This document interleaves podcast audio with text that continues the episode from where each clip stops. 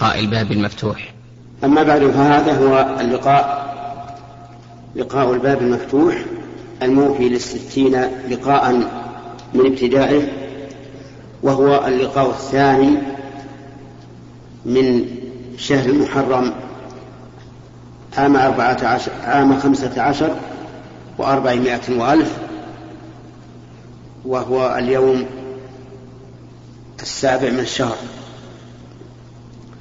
في هذا اللقاء نتكلم على قول الله تبارك وتعالى وجوه يومئذ ناعمة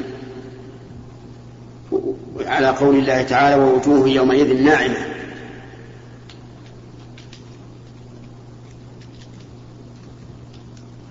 وجوه يومئذ ناعمة وجوه يومئذ ناعمة لسعيها راضية في جنة عالية لا تسمع فيها لاغية إلى آخره. قسم الله سبحانه وتعالى الناس يوم القيامة إلى قسمين. القسم الأول وجوه عاملة خاشعة ناصبة. وسبق الكلام على ذلك. القسم الثاني وجوه ناعمة أي ناعمة بما أعطاه الله عز وجل من السرور والثواب الجزيل لأنها علمت ذلك وهي في قبورها. فإن الإنسان في قبره ينعم يفتح له باب إلى الجنة فيأتيه من روحها ونعيمها. فهي ناعمة لسعيها راضية أي لعملها الذي عملته في الدنيا راضية. لأنها وصلت وصلت به إلى هذا النعيم وهذا السرور وهذا الفرح. فهي راضية لسعيها بخلاف الوجوه الأولى فإنها غاضبة والعياذ بالله غير غير راضية على ما قدمت. في جنة عالية الجنة هي دار النعيم التي أعدها الله عز وجل لأوليائه يوم القيامة. فيها ما لا عين رأت. ولا أذن سمعت ولا خطر على قلب بشر. قال الله تبارك وتعالى فلا تعلم نفس ما أخفي لهم من قرة أعين جزاء بما كانوا يعملون. وقال الله تبارك وتعالى قد أفلح المؤمنون الذين هم في صلاتهم خاشعون والذين هم للزكاة فاعلون. إلى قوله أولئك هم الوارثون الذين يرثون الفردوس وهم فيها خالدون. وقال الله تعالى وفيها ما تشتهيه الأنفس وتلذ الأعين وأنتم فيها خالدون. فهم في جنة عالية العلو ضد السفول فهي فوق السماوات السبع.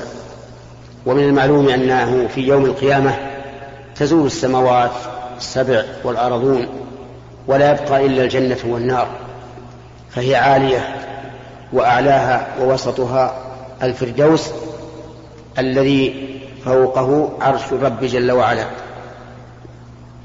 لا تسمع فيها لاغية أي لا تسمع في هذه الجنة قولة لاغية أو نفسا لاغية بل كل ما فيها جد كل ما فيها سلام كل ما فيها تسبيح تحميد تهليل تكبير. يلهمون التسبيح كما يلهمون النفس أي أنه لا يشق عليهم. ولا يتأثرون به فهم دائما في ذكر الله عز وجل وتسبيح وأنس وسرور. يأتي بعضهم إلى بعض يزور بعضهم بعضا. في حضور الله لا نظير له نسأل الله أن يجعلنا وإياكم من أهلها. فيها عين جارية. وهذه العين بين الله عز وجل أنها أنهار. فيها أنهار من ماء غير آسن وأنهار من لبن لم يتغير طعمه. وأنهار من خمر لذة للشاربين وأنهار من عسل مصفى. جارية أي تجري حيث أراد أهلها. لا تحتاج إلى حفر ساقية ولا إقامة أخدود. كما قال ابن القيم رحمه الله أنهارها في غير أخدود جرت سبحان ممسكها عن الفيضان. فيها سرور مرفوعة. وأكواب موضوعة ونمارق مصفوفة وزرابي مبثوثة. انظر للتقابل فيها سرور مرفوعة عالية يجلسون عليها يتفكهون. هم وأزواجهم في ظلال على الأرائك متكئون. وأكواب موضوعة الأكواب جمع كوب. وهو الكأس ونحوه موضوعة يعني ليست مرفوعة عنهم بل هي موضوعة لهم متى شاءوا شربوا فيها من هذه الأنهار الأربعة التي سبق ذكرها. ونمارق مصفوفة وزرابي مبثوثة. النمارق جمع نمرقة وهي الوسادة أو ما يتكأ عليه. مصفوفة على أحسن وجه تلتذ العين بها قبل أن يلتذ البدن بالاتكاء إليها. وزرابي مبثوثة الزرابي أعلى أنواع الفرش مبثوثة منشورة في كل مكان. ولا تظن أن هذه النمارق وهذه الأكواب وهذه السرور وهذه الزرابي لا تظن أنها تشبه ما في, ما في الدنيا لأنها لو كانت تشبه ما في الدنيا لكنا نعلم نعيم الآخرة ونعلم حقيقته لكنها لا تشبه. بقول الله تعالى فلا تعلم نفس ما أخفي لهم من قرة أعين جزاء بما كانوا يعملون. إنما الأسماء واحدة والحقائق مختلفة.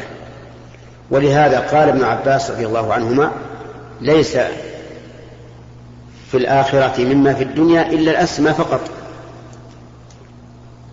فنحن لا نعلم حقيقة هذه النعم المذكورة في الجنة وإن كنا نشاهد ما يوافقها في الاسم في الدنيا. لكن فرق بين هذا وهذا. ثم قال تعالى أفلا ينظرون إلى الإبل كيف خلقت؟ ويكون إن شاء الله الكلام عليه في لقاء مقبل. والآن إلى الأسئلة ونبدأ من اليمين. والقاعدة عندنا أننا لا نستمع إلا إلى سؤال واحد ولا تعليق عليه أيضا حتى يكون العدل بين الإخوة الحاضرين وكل واحد ينال ما, ما يشاء الله من السؤال. نعم. بسم الله الرحمن الرحيم. فضيلة الشيخ بارك الله فيكم وحفظكم. فضيلة بالنصب كلمة جت هذه قال فضيلة. يعني المضاف إليه. مضاف وإذا المضاف المنادى إذا أضيف يكون مفتوح. نعم. فضيلة الشيخ بارك الله فيكم وحفظكم. كثيرا ما يتناقل بعض الناس أثناء الحديث على ألسنتهم آيات من القرآن الكريم أو من السنة على سبيل المزاح. مثاله كأن يقول بعضهم فلان ناقة الله وسقياها. أو قول بعضهم للبعض لكم دينكم ولي دين. واليوم رأينا نون وما يعلمون وهكذا. ومن السنة كأن يقول أحدهم إذا ذكر ونصح من معصيته يا أخي التقوى ها هنا أو قوله الدين يسر وهكذا. فما قولكم في أمثال هؤلاء وما نصيحتكم لهم؟ جزاكم الله خيرا الحمد لله رب العالمين. أما من قال هذا على سبيل الاستهزاء والسخرية فإنه على خطر عظيم. ربما يقال إنه خرج من الإسلام. لأن القرآن لا يجوز بأي حال من الأحوال أن يتخذ هزوا. وكذلك الأحكام الشرعية كما قال الله تبارك وتعالى يحذر المنافقون أن تنزل عليهم سورة تنبئهم بما في قلوبهم. قل استهزئوا إن الله مخرج ما تحذرون. ولئن سألتهم ليقولن إنما كنا نخوض ونلعب. قل أب الله وآياته ورسوله كنتم تستهزئون لا تعتذروا قد كفرتم بعد إيمانكم. ولهذا قال العلماء رحمهم الله من قال كلمة الكفر ولو مازحا فإنه يكفر ويجب عليه أن يتوب وأن وأن يعتقد أنه تاب من ردة فيجدد إسلامه. فآيات الله عز وجل ورسول الله والرب عز وجل أعظم من أن يتخذ هزوا أو مزحا. أما من استشهد بآية على واقعة جرت وحدثت فهذا لا بأس به. فإن رسول الله صلى الله عليه وعلى آله وسلم استشهد بالآيات على على الوقائع فاستشهد بقوله تعالى إنما أموالكم وأولادكم فتنة حينما جاء الحسن والحسين يعثران في أثوابهما. فنزل من المنبر فأخذهما عليه الصلاة والسلام وقال إنما أموالكم وأولادكم فتنة. فهذا لا بأس به. فالاستشهاد بالآيات على الوقائع لا بأس به. وأما أن تنزل الآيات على ما لم يرده الله بها ولا سيما إن قارن ذلك سخرية واستهزاء فالأمر خطير جدا.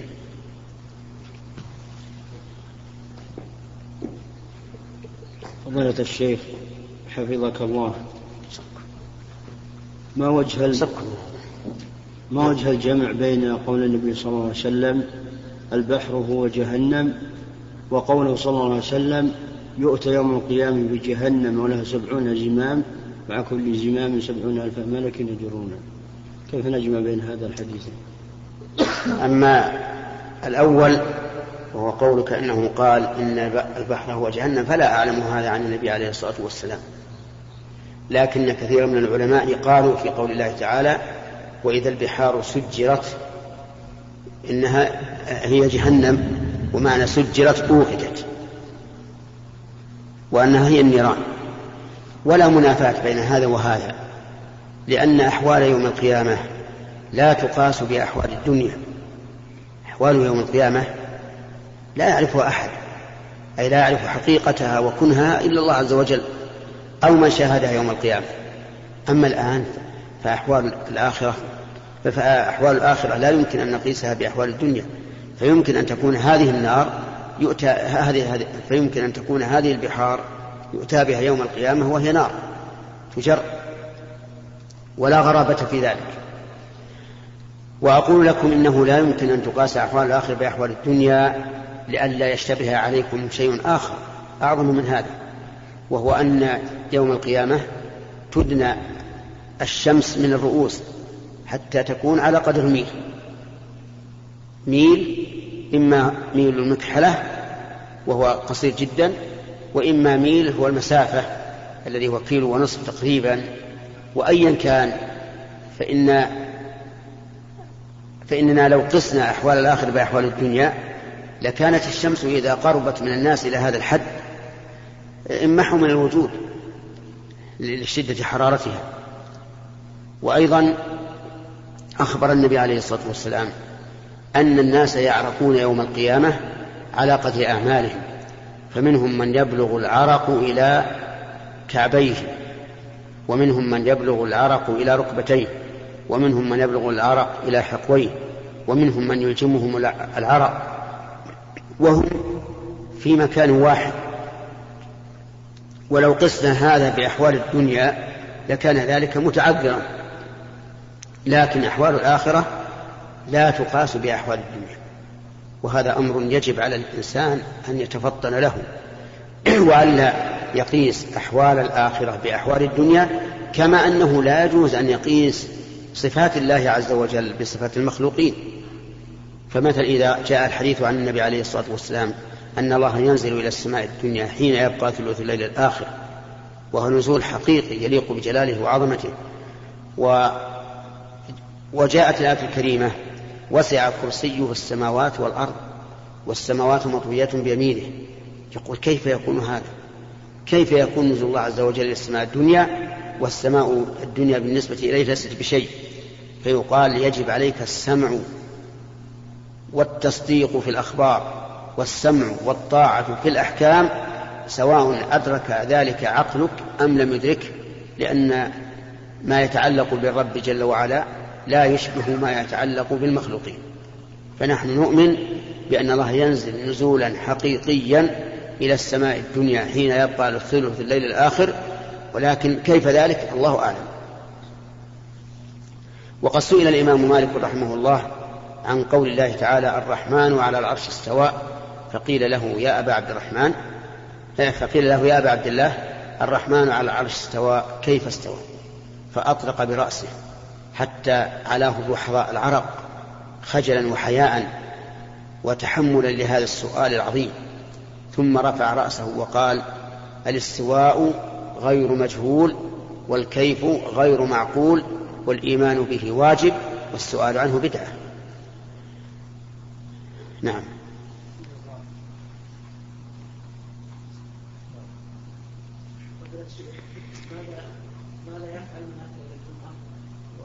وهو في التشهد الأخير والإمام في التشهد الأخير هل يقضيها أربعة أم لا؟ نعم. إذا جاء الإنسان والإمام في التشهد الأخير يوم الجمعة فقد فاتته الجمعة. فيدخل مع الإمام ويصلي ظهرا لقول النبي صلى الله عليه وعلى آله وسلم من أدرك ركعة من الصلاة فقد أدرك الصلاة. فإن مفهوم هذا أن من أدرك أقل من ذلك لم يكن مدركا للصلاة. وقد روي عن النبي عليه الصلاة والسلام أنه قال من أدرك ركعة من الجمعة فليضف إليها أخرى لأنه أدركها.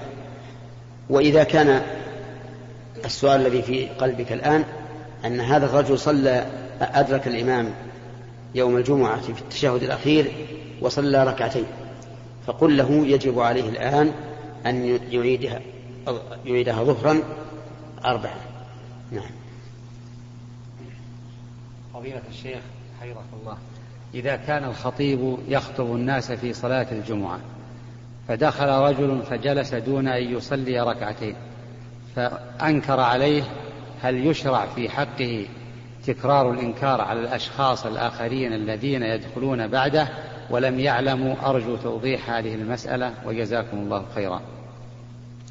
إذا دخل الإنسان والإمام يخطب يوم الجمعة ثم جلس فالإمام فالخطيب لا ينكر عليه مباشرة بل يقول كما قال النبي صلى الله عليه وعلى آله وسلم يقول أصليت فإن قال لا قال قم فصل ركعتين وخففهما وإن قال صليت انتهى الأمر.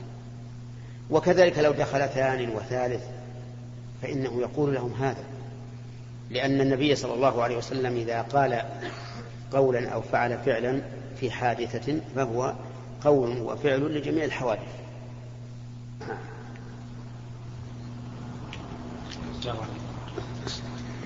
الشيخ ما رأيك في إخراج الأشرطة التي تتكلم أو يكون فيها ردود بين طلاب العلم؟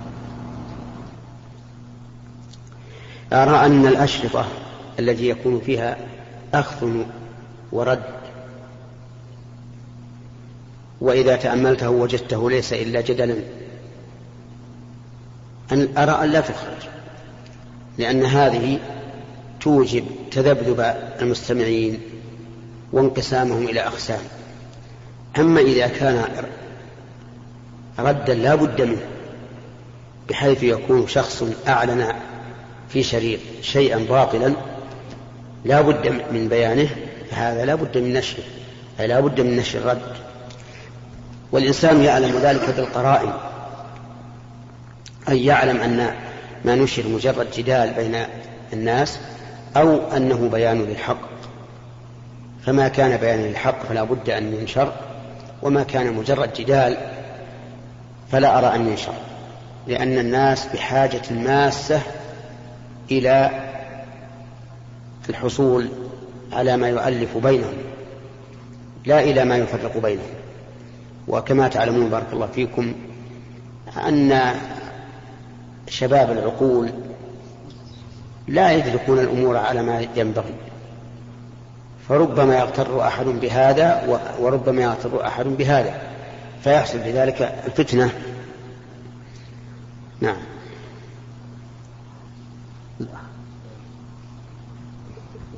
فضيلة الشيخ ما حكم استعمال الأطياب التي تحتوي على الكلونيا على إيش؟ على الكلونيا الأطياب البخاخة. نعم. الأطياب التي يقال إن فيها كلونيا أو إن فيها كحولا لا بد أن نفصل فيها فنقول إذا كانت النسبة من الكحول قليلة فإنها لا تضر وليستعملها الإنسان بدون أن يكون في نفسه قلق مثل أن تكون نسبة خمسة في المئة اثنين في المئة واحد في المئة هذا لا يؤثر. وأما إذا كانت النسبة كبيرة بحيث تؤثر فإن الأولى أن لا يستعملها الإنسان إلا لحاجة مثل تعقيم الجروح وما أشبهها. أما لغير حاجة فالأولى أن لا يستعملها. ولا نقول إنه حرام وذلك لأن لأن هذه النسبة الكبيرة أعلى ما نقول فيها إنها مسكر. والمسكر لا شك أن شربه حرام بالنص والإجماع. لكن هل استعماله في غير الشرب حلال؟ هذا محل نظر والاحتياط أن لا يستعمل. وإنما قلت إنه محل نظر لأن الله تعالى قال إنما الخمر والميسر والأنصاب والأزلام رجس من عمل الشيطان فاجتنبوه لعلكم تفلحون. إنما يريد الشيطان أن يوقع بينكم العداوة والبغضاء في الخمر والميسر ويصدكم عن ذكر الله وعن الصلاة فهل أنتم منتهون. فإذا نظرنا إلى عموم قوله فاجتنبوه أخذنا بالعموم وقلنا إن الخمر يجتنب على كل حال سواء شربا أو ادهانا أو أو غير ذلك. وإذا نظرنا إلى العلة إنما يريد الشيطان أن يوقع بينكم العداوة والبغضاء في الخمر والميسر تبين أن المحذور إنما هو شربه لأن مجرد الادهان به لا يؤدي إلى هذا. فالخلاصة الآن أن نقول إذا كانت نسبة الكحول أو الكلونيا في هذا الطيب قليلة فإنه لا بأس به ولا إشكال فيه ولا قلق فيه وإن كانت كبيرة فالأولى تجنبه إلا من حاجة والحاجة مثل أن يحتاج الإنسان إلى تعقيم جرح أو ما أشبه ذلك. فضيلة الشيخ آه، هل الجنة آه، على صعيد واحد أو أنها متفاوتة بالكرامة والمنازل؟ نعم. الجنة ليست سواء وإنما هي بحسب الأعمال لقول الله تبارك وتعالى ولكل درجات مما عملوا ولقوله تعالى صلى الله عليه وسلم إن الله أعد مئة في الجنة إن في الجنة مئة درجة أعدها الله للمجاهدين في سبيله. فالناس متفاوتون في الأعمال فمن كمال عدل الله عز وجل أن يتفاوتوا في الثواب.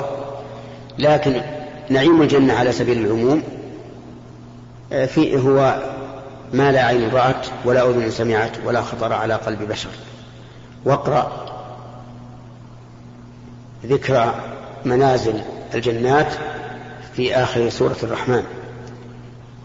حيث قال ولمن خاف مقام ربه جنتان ثم قال بعد ذلك ومن دونهما جنتان. وهاتان الجنتان الأوليان والأخريان هما أيضا متفاوتات هن أيضا متفاوتات بحسب أعمال الناس. كما أن النار أعاذنا الله وإياكم منها دركات بعضها أسفل من بعض وأشد عذابا من بعض. وقد أخبر النبي صلى الله عليه وعلى آله وسلم أن أهون الناس عذابا في النار من هو في ضحضاح من نار وعليه نعلان يغلي منهما دماغه. أعوذ بالله. نعم. فضيلة الشيخ. سلام تفضل. ادخل. آه، لدينا مشروع في قرية من القرى. نعم. هذا.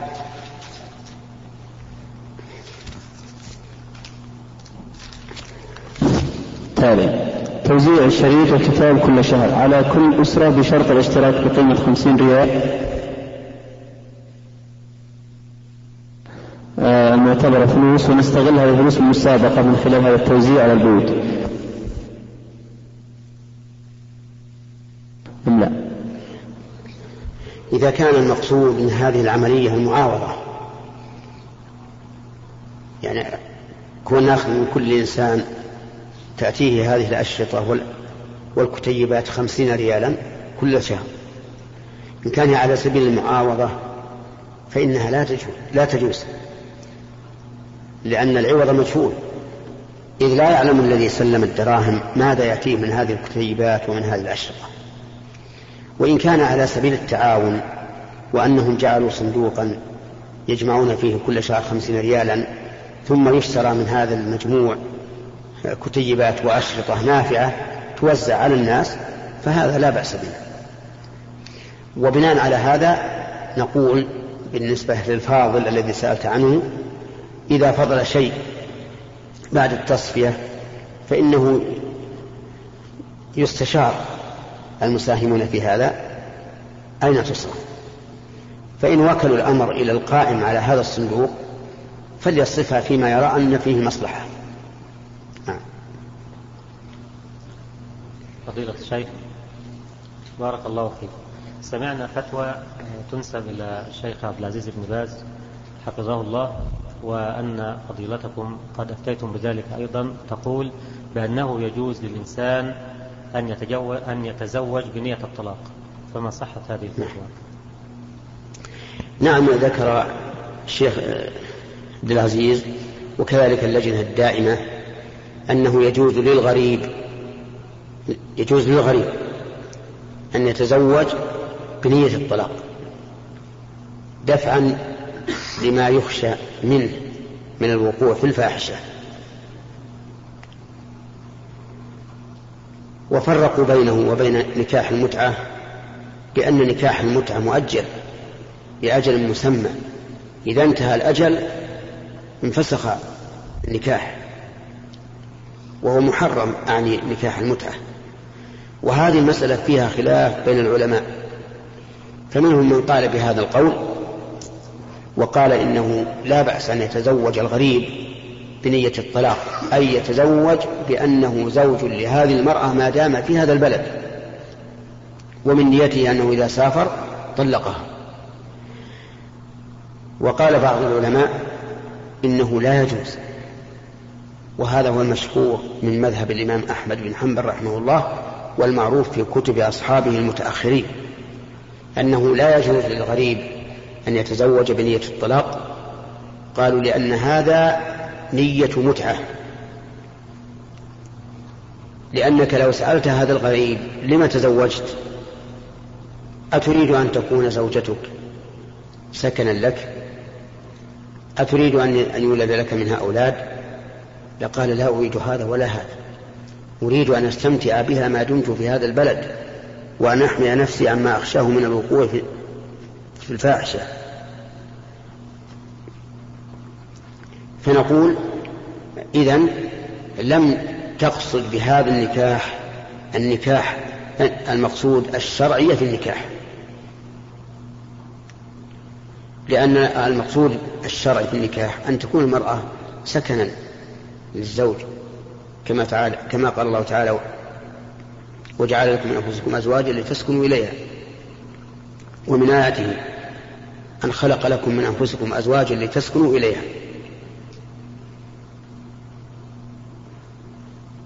ثم إن النبي صلى الله عليه وعلى آله وسلم قال إنما الأعمال بالنيات وإنما لكل امرئ ما نوى. ثم إن هذا القول قد يستغله ضعفاء الإيمان لأغراض سيئة. كما سمعنا أن بعض الناس صاروا يذهبون في العطلة أي في الإجازة من الدروس إلى بلاد أخرى ليتزوجوا فقط بنية الطلاق. وحكي لي أن بعضهم يتزوج عدة زواجات في هذه الإجازة فقط فكأنهم ذهبوا ليقضوا وطرهم الذي يشبه أن يكون زنا. ومن أجل هذا نرى أنه حتى لو قيل بالجواز فإنه لا ينبغي أن يفتح الباب لأنه صار ذريعة إلى ما ذكرت لك. أما رأيي في ذلك فإني أقول إن عقد النكاح من من حيث هو عقد صحيح. لأن كل إنسان يتزوج وفي نيته إن رغب مع. بقي مع المرأة وإن لم يرغب تركها.